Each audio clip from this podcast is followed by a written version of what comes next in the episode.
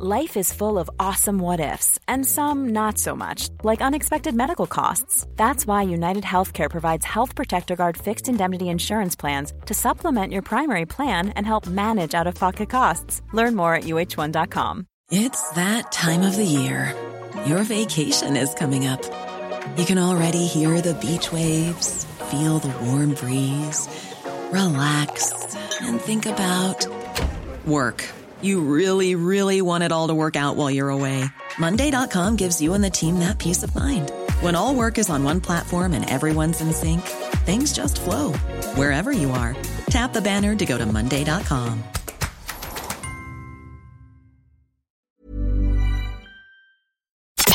You're listening to C103's Cork Today podcast. Phone and text lines are currently closed. We're off to the Islandwood Veterinary Hospital in Newmarket, part of the Mill Street Veterinary Group, where we're joined by our resident vet, Jane uh, Pickett. Uh, good afternoon to you, Jane.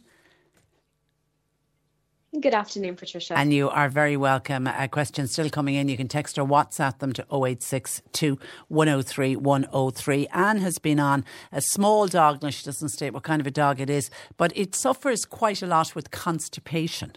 What's the kind of long term solution for a dog who suffers from constipation? Mm, constipation can be a really tricky one, and obviously, we never like to see our pets stressed out trying to something as basic as doing their poos, so it is something that needs managing long term. There are a number of different causes of constipation in dogs and cats. Now, sometimes similar to us, it, it can just be dietary. It can be that they're not getting enough fibre in their diet, so there's not enough bulk to be able to, let's say, get things moving every day for them. Or it could be hydration related, maybe they're not drinking enough water. Um, those kind of things are something to discuss with your vet to have a deeper chat about well, what pet eat every day what's their lifestyle like? Because it could be a very simple fix. What I will say though are there are a number of causes, particularly in older pets, of constipation, and some of them can be actually related to how well the, the last part of the gut moves things along. Um, so sometimes we can have a hypomotile gut, so not moving as much as it should do. Can happen in dogs, a lot more common in cats, where they get a larger kind of non-functional colon, so the last little bit of the, the gut, so they become kind of a constipated, they have a constipated appearance. Um, so there are a number of things that can cause problems. I suppose in dogs, one of the most com- common things would be an obstruction. Um, so whether that be, let's say, a, a, lump or a bump in an older pet that would be getting in the way of the poo coming out, and sometimes that could be, let's say, for example, in male dogs, that can be related to the prostate, and prostate enlargement is really common in older male dogs. Um, but there can be a number of things going on. Some of them are very fixable, very manageable with lifestyle adjustment, and some of them, I suppose, depending on the situation, might require more in-depth treatment or management or a deeper discussion with your vet. What I would say is that it's best if you've noticed this is a recurring pattern for your pet and not just a one off, you really need to, to pop to the vet. Have a little think before you go about, well, how often is this happening? Is there anything around those periods that seems to be triggering off the constipation, or is it something constant? Uh, and when did that start? Yeah. So you're kind of going into the vet. Have as that, much those, information. Those in your head. Yeah.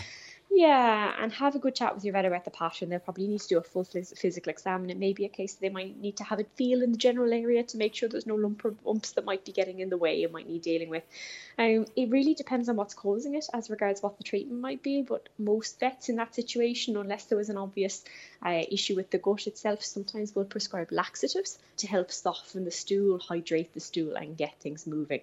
But what I will say is it's probably best not to try something over the counter um, in our pets. So I know a lot of the time the temptation is to get get something from the pharmacist to use on your pet, and I, I really wouldn't recommend that. And I know there are lots of things available over the counter. I would really recommend going to your vet as their first call because the medications that we can prescribe for your pet as laxatives we know are really effective in that species and we know they're dosing really effectively. But it also means that you're in safe hands that if laxative aren't appropriate for your pet, that you won't be going down the wrong road. So I'm really okay. your, your vet involved in this. Okay, and, and our apologies to anybody having lunch at the moment, but we're staying on bowel movements because another listener has the opposite problem. Her eight year old Shih Tzu has very loose stools. And this is just something that's cropped up uh, the last couple of days. Is there anything I could give her? Do I need to be worried in any way? Okay.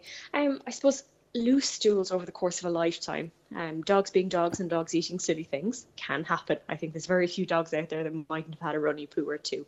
That said, if it's happening for a number of days, or if your pet seems in any way unwell in themselves, that's the time to go to the vet. It could be something simple, similar to our constipation. It could be something simple in dietary. So, has there been a diet change in the last few days or in the last few weeks? Something that might have upset the gut flora and caused them to create a looser stool?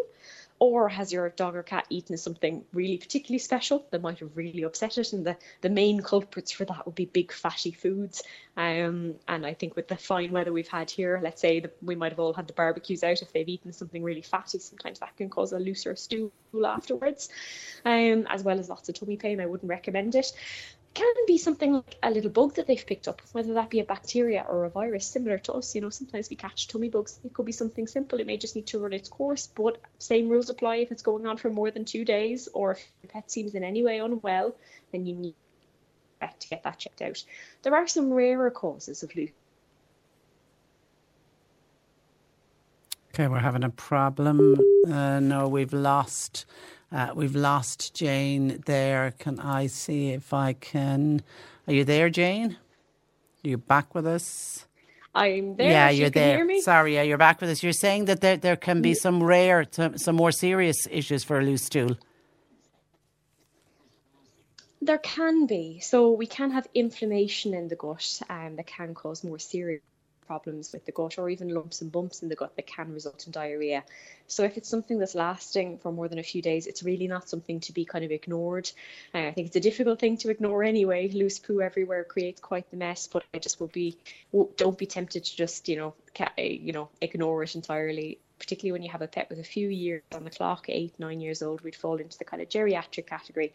It's really just best to get checked with vets so that we're not missing something early that we might be able to manage and help them out with now. Um, but as I say, common things are common. It's most likely a tummy upset. Yeah, and it'll pass in, in a day or two. Okay, Mary mm-hmm. is on. Uh, her Jack Russell is due to have puppies soon. Great excitement in the house.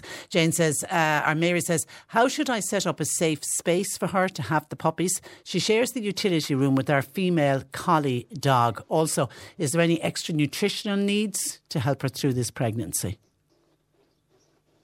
Okay, so congratulations on the imminent new arrivals what I will say is you're going to have your work cut out. You know, having having a litter of puppies is no mean feat, both for the mum but also the household that you're raising them in. So now is really the time before they arrive, and whilst you still have some time on your hands to really get yourself informed. So I suppose what I would suggest with starting off and creating a nice safe space is make sure it's big enough that the that your dog will be able to lie out fully and stretch its legs out fully on its side so that when she's whelping that she has a nice comfortable area but also when she is feeding the puppies that she has a nice area to stretch out in and that she's not cramped on top of the pups. Make sure it's really well padded and with nothing abrasive. So nothing like saw chips or straw or anything like that. It needs to be nice comfy sheets nice comfy beds okay? But a nice big flat area is really really important. It's important to create some kind of an entrance to it as well not just just have it being in room so that if you're entering or exiting there's kind of a barrier between you and her and her puppies and she knows that you're not always going to be just going straight to her. And that's one thing i'd suggest is really resist the temptation to interfere with mother nature unless you have to. So once the puppies are out safely and they to be drinking. Keep an eye on them but from afar don't be tempted to go in and rub all the puppies and put your scent all over them because that will disrupt the bonding experience.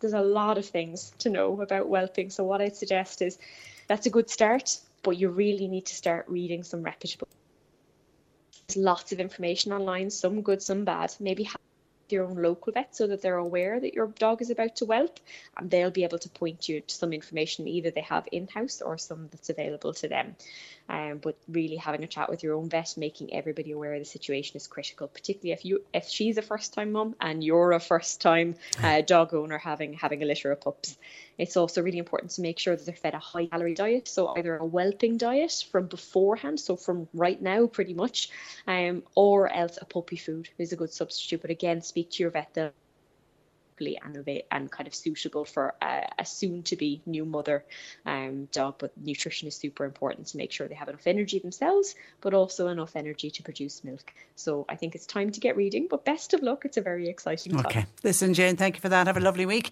and we'll chat again next Thursday. You too. Thank Thanks you, for that. That is Jane Pickett of the Islandwood Veterinary Hospital in Newmarket, part of the Mill Street uh, Veterinary uh, Group.